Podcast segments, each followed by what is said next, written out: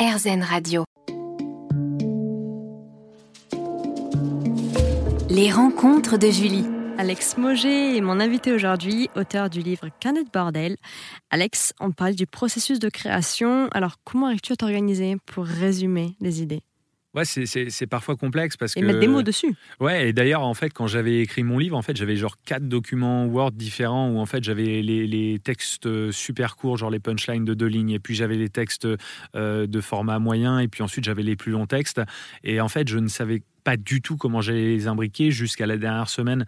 Et ce qui a été très très drôle, Ah oui. ouais, ouais, ouais, et ce qui a été très très drôle, c'est que euh, j'avais tout imprimé, Mhm. euh, tous ces formats-là, et j'avais fait une espèce d'énorme organisation sur, sur, sur ma table de salon. Et, euh, et en fait, plus je commençais à réimbriquer mes textes ensemble, et plus en fait ça devenait cohérent pour moi. Fluide. Alors cette lecture, je suis peut-être le seul à l'avoir parce que je connais mes histoires et puis celles que j'ai voulu raconter. Mhm. Et peut-être que le lecteur n'aura jamais cette lecture entre les lignes. Mais en tout cas, pour moi, ça faisait complètement sens. Et quand j'avais rendu la version finale de mon livre, bah, il y a- il y a- en fait, il y a plein, plein de sens qui sont dilués dans, dans- entre les textes qui, pour moi, euh, ont une grande importance et qui me rendent, du coup, bah, un peu plus fier aussi de ce livre-là. Oui. Et qu'as-tu le plus aimé dans l'exercice d'écriture de ce livre Donc ça, c'était le format, c'était un petit peu la complexité de l'exercice. Mais quel est le côté le plus excitant? C'était en fait tout le, le- le processus de réalisation qui s'étend sur plusieurs mois parce que du coup c'est forcément un exercice qui s'étale sur le long terme. Euh, moi j'ai- pris mon temps, en plus je l'ai écrit à peu près en, en, ouais, en, en neuf mois je dirais le, livre. D'accord. Et, euh, et, et finalement, l'idée de de temps en temps s'octroyer euh, et se dédier des moments pour soi, pour écrire, j'ai adoré ça parce qu'il m'est Mm. arrivé, en plus moi je venais d'emménager à Paris euh, euh, en septembre 2021 et du coup j'ai adoré découvrir mon quartier de cette manière-là, aller dans des petits cafés. Il y avait un côté très poétique en fait à, à- à Mhm. aller petit déjeuner dans un café. Finalement je restais jusqu'au déjeuner, je faisais une pause et puis après j'invitais un, un pote ou une amie pour venir déjeuner avec moi. Puis ensuite, euh, je, je re- je repassais toute l'après-midi dans ce même café euh, à, à- Symbolique. à écrire. Je prenais un petit tiramisu entre temps quand même. Ah, Et, euh, ça et t'arrive voilà. aussi. Et je rentrais chez moi genre à 20h. Mais euh, ça avait avancé ou pas. Mais en tout cas, il y avait, j'ai adoré ce, ce- ce processus. ouais. J'ai eu le sentiment de me, de me- de me dédier du temps et ça m'a fait du bien. Oui. L'imagination est-elle la perception d'objets déjà perçus, une mémoire reproductive ou une faculté créatrice et innovante selon toi? Comment on pourrait théoriser l'imagination dans la création? Je sais pas, et peut-être que je suis très mauvais dans cet exercice-là, parce que finalement, euh, j'essaie, moi en tout cas, dans, dans, dans mon style d'écriture, j'essaie de, de retranscrire des choses que tout le monde pourrait ressentir ou vivre, en fait. Mhm. Euh, c'est plus ça qui va m'intéresser. Et même dans mes lectures, je le vois, c'est moi, je vais, je vais m'intéresser à des livres où j'ai le sentiment de sortir de ma lecture avec quelque chose que j'ai appris et que je peux emmener avec moi en, en- en tant que nouveau bagage. Oui. J'ai du mal à m'évader avec des romans, avec des choses fantastiques, etc. Euh, moi, j'ai jamais regardé Star Wars, hein, euh, donc euh, je, je vais en choquer quelques-uns, mais c'est un truc, j'ai beaucoup de mal à m'évader dans ce genre de choses. Donc pour moi, l'imaginaire, finalement, j'y fais peut-être que très peu attention et j'ai besoin d'être plus dans le concret parfois. Alors dans le concret, avec l'inspiration notamment, quand même, euh, comment pourrais-tu décrire les processus de l'imagination? Bon, sa source demeure un mystère, mais bah déjà, tout inspire, tu l'as dit, mais hum, c'est quoi? C'est les gens, c'est les news, c'est tout? Tu es à tout constamment? Ouais, je pense que je suis comme ça, même dans Très ma vie personnelle. Ouais, je, je m'intéresse à tout. Si, si euh, avec des, des- des amis, je sais pas, on, on parle d'un truc et euh, on n'a pas l'info, je vais aller regarder sur Google pour essayer de trouver, euh, pour essayer de trouver la réponse et je Avec me une nourris bonne comme dose ça. de curiosité aussi. Ouais, ouais, c'est clair. Et puis, ben, on, on en parlait juste avant de commencer les interviews ensemble, mais j'ai la chance de beaucoup voyager Mm. pour mon boulot et puis personnellement aussi. Alors, tu, Et, nous- tu peux nous en parler d'ailleurs. Pas du boulot, mais des destinations. Tes destinations du moment.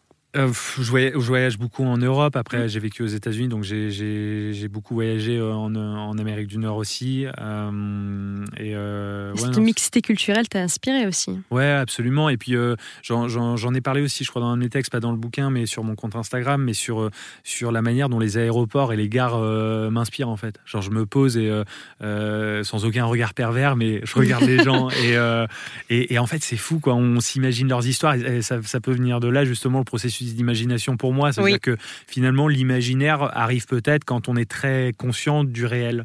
Captivé. Ah, Exactement. Mm. Et, euh, et je trouve ça toujours super poétique et intéressant de me dire qu'on est là avec tous ces gens autour de nous qu'on ne connaît pas à l'exact même endroit, à un instant T, et qu'en fait on part tous d'un côté ou de l'autre et on ne sait pas où, où, les gens vont. Merci Alex, à tout de suite sur Airzone Radio. Les rencontres de Julie. Mon invité aujourd'hui sur Airzone Radio est Alex Moget, auteur de Carnet de bordel. Alex, on parlait d'inspiration, le fait d'être captivé par les gens, par la mixité sociale, dans les aéroports. Est-ce que tu te souviens d'un exemple, euh, d'un souvenir qui t'a le plus frappé ou qui t'a permis d'écrire un de tes, un de tes vers, si je puis dire? Euh, ça, ça m'est arrivé plein de fois en vrai parce que parce que j'écris souvent sur des moments comme ça. Mm. Mais euh, ouais, ça peut être des individualités, genre euh, seul euh, seul dans un bar en fait, en train d'attendre. J'avais écrit aussi sur un couple que j'avais vu que j'avais vu s'embrasser, mais c'était marrant parce que si on observait le, ce, ce, ce, baiser, ça semblait être euh, ce, ce, type de baiser très fougueux d'un début de relation. Mm. Et finalement, c'était que, que, que, que, l'esprit de mon imagination, finalement, ça se trouve, ça faisait 15 Oui. ans qu'ils étaient ensemble et qu'ils étaient juste très, très amoureux. Mm. Mais en tout cas, voilà, ça permet derrière de créer des, des petites histoires. ouais. Mm, C'est fascinant, comme tu Ouais, le je, trouve disais. ça, je trouve ça fascinant. Mhm. Et peux-tu nous parler du langage? Le Donc langage. toi, tu, tu écris très très bien, tu as une prose assez incroyable, à ton âge en plus, Merci, hein, même merci pas beaucoup. 30 ans.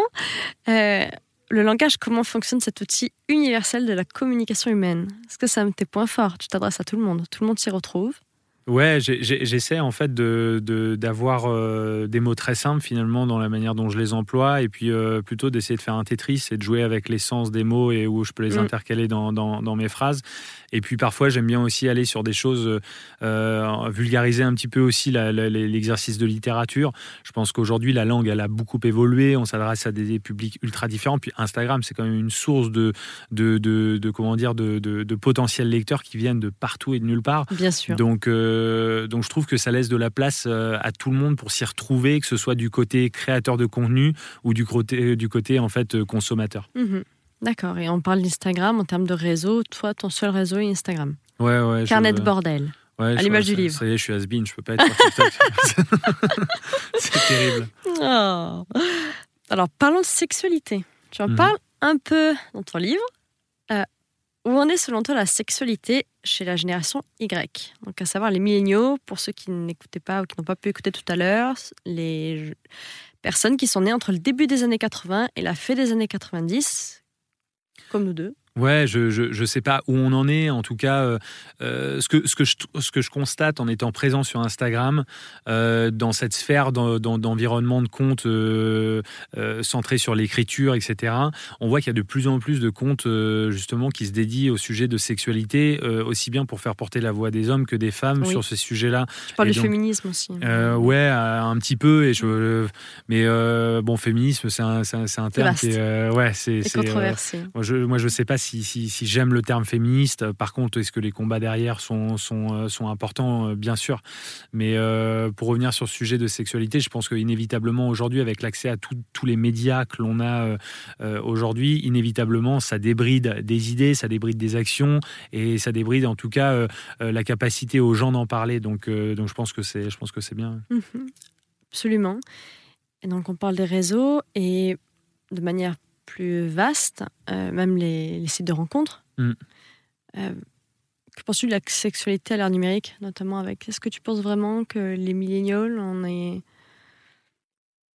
Est-ce que tu as quelque chose à dire là-dessus je, Au- sais pas. Au parce micro d'Arzen Radio. Euh, Ouais, c'est bah, c'est deux sujets qui sont, euh, qui sont inévitablement conjoints et en même temps sur lesquels on pourrait parler pendant des heures. Mais en tout cas, euh, moi je pense que c'est enfin, générationnel, toutes ces applications de rencontres, etc. Donc euh, moi j'en ai déjà utilisé et puis j'ai eu l'occasion de rencontrer des personnes absolument formidables sur ces réseaux-là. Et puis j'ai de très bons exemples aussi Oui. dans mon entourage et, et je pense que toi aussi peut-être et plein de gens peuvent avoir des exemples euh, dans leur entourage. Donc il y a des très belles histoires qui se créent, perdurent ou non, que ce soit très ponctuel ou euh, très long. Et, je pense qu'aujourd'hui, il faut juste voir ça d'une ma- d'une manière positive en se disant on a accès à quelque chose auquel on n'avait pas accès il y a quelques années, c'est générationnel, ça ne bougera plus. Aujourd'hui, euh, je vois pas comment on pourrait rentrer dans un monde où il y a plus de, sites de rencontres. Donc honnêtement, il faut plutôt voir le côté positif de, euh, de, cet outil-là. Oui. Et comme tu disais tout à l'heure, faire attention, même de manière générale. Comme sur les réseaux sociaux. Bah ouais, je pense que en- Ouais, peut-être encore plus sur ces applications-là, parce que en forcément, effet. on peut vite tomber dans, dans, dans, dans des personnes qui Voilà. sont euh, mal intentionnées, ça. euh, Donc etc. toujours Mais- faire attention. Alex Moget, auteur de Carnet de bordel. On se retrouve juste après une parenthèse musicale sur RZN Radio. Les rencontres de Julie. Alex Moget, auteur de Carnet de bordel, est mon invité aujourd'hui. Alex, en parlant du désir, si nous savons souvent ce que nous désirons, nous ignorons la cause de ces désirs. Sommes-nous les auteurs de nos désirs ou sommes-nous leurs jouets selon toi? Bah, si je suis ce que je désire, là, je suis un hamburger. Donc, euh, Mais t'avais déjeuné pourtant ouais, déjà je sais, gourmandise, gourmandise, ça c'est vrai. Mais euh, ouais, je sais pas. Le, c'est une vaste question aussi, celle du désir. Euh, en tout cas, aujourd'hui, je pense qu'on est dans une, dans, un, dans une société et dans une des générations où le désir a pris quand même une place phénoménale, quoi. Et où euh, on, a, on s'est habitué en plus à, à accéder à nos désirs plus facilement. Ce qui en recrée d'autres plus grands, plus Oui. intenses, etc. Alors, est-ce qu'on est des internels insatisfaits ou est-ce que, Ça, comme, comme tu disais tout à l'heure, on est dans l'instant présent, on profite de chaque désir Moi, de- je crois qu'on est, on est éternel insatisfait. C'est, je pense que c'est Mhm. une réalité. Et je pense que parfois, d'ailleurs, on aime relayer euh, euh, de manière publique euh, voilà, qu'on, qu'on- qu'on est complètement complet, etc. Et puis, ça peut être le cas, mais je pense qu'on a toujours envie de plus. Et puis, Mhm. euh, et puis je pense que c'est très bien aussi, parce qu'en fait, ça, c'est, c'est très lié à l'ambition. Et je pense que l'ambition peut être très saine aussi. Mhm. Donc, il faut voir, encore une fois, ça du, du- du bon côté. Et... Tant qu'on le distingue du besoin, Exactement. c'est déjà pas mal. Euh, donc, tu n'es pas vraiment d'accord avec Aristote quand il dit que nous sommes les auteurs de nos désirs et non leurs esclaves? Je sais pas. Mais je suis sûr que s'il était là, Aristote, je question, bien hein. avec lui. C'est sûr. je, je pense aussi. Oh là là, sûr, trois avec potes. Aristote, ce serait fabuleux. C'est, ce c'est sûr, on serait potes. Et alors, parlons d'un autre sujet qui est vaste en rapport avec le désir. Quelle serait selon toi une définition de l'amour? La De prime abord, une définition de l'amour.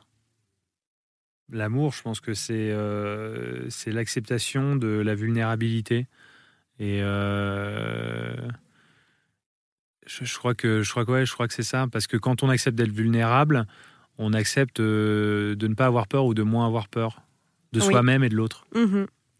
Donc Alex, avec le respect de soi et de l'autre. Ouais, il y a ça. Aussi. Et puis, C'est quoi le processus d'individuation? Ouais, Tu veux dire? y a- Ouais, il y a, y a- y a de ça, je pense. Et puis, pas l'autre. Exactement. n'est pas nous, quoi. Exactement. Et puis, euh, puis accepter euh, en fait de grandir dans chacun dans son individualité pour se faire grandir mu- mutuellement.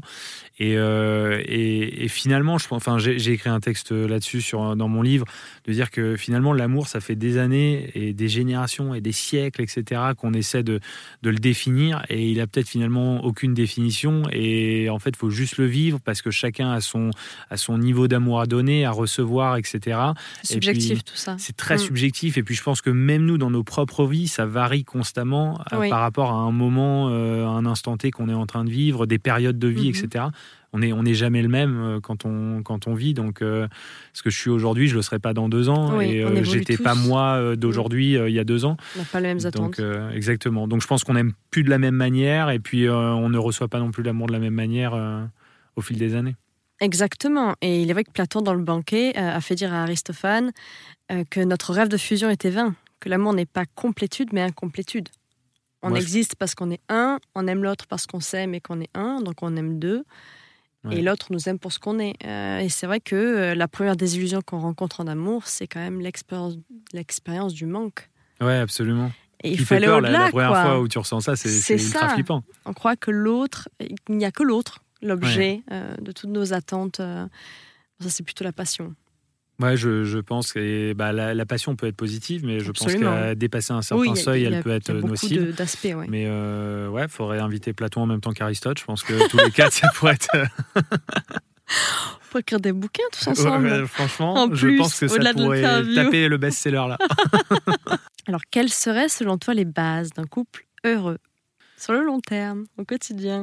Je sais pas, j'ai l'impression qu'à chaque fois qu'on parle d'amour, en fait, genre c'est on, sort des, réponses bêta. Non, mais on sort des réponses bêta. Genre, je vais dire la communication, mais on l'a entendu mille fois. Et, et en même temps, c'est vrai. Genre, je sais plus. C'était, Mm. euh, c'était, euh, c'est- un peu comme à chaque fois euh, des gens quand ils se posent la question, qu'est-ce que tu recherches en amour? Et les gens répondent, bah moi de la fidélité, du respect. Bah oui, forcément, tu vas pas répondre. bah moi je veux, moi je veux trouver quelqu'un qui me trompe tous les jours, qui s'en fout de moi, qui, qui, qui, qui me calcule pas du tout. Donc donc en fait, je pense que tout le monde finalement recherche la bonne chose et c'est la bonne surprise en fait. C'est celle qui va nous dire ah c'est j'avais jamais imaginé ça, mais c'est exactement ça. T'as déjà vécu un coup de foudre? Ouais, ouais, ouais, absolument. C'est indiscret, mais tu es toujours avec la personne par exemple, à titre d'exemple? Ouais, absolument. Fabuleux. Absolument. Je pense que c'était une forme de coup de foudre, ouais. Et, euh, Mm. et, euh, et ouais, c'est joli, c'est assez, c'est assez joli à vivre. Ah, donc tu nous en parles si bien. Ben, Voilà, j'espère. En déjà. c'est- sûr que ça inspire un minimum, ouais. On se retrouve juste après une petite parenthèse musicale avec Alex Moget, auteur de Carnet de bordel.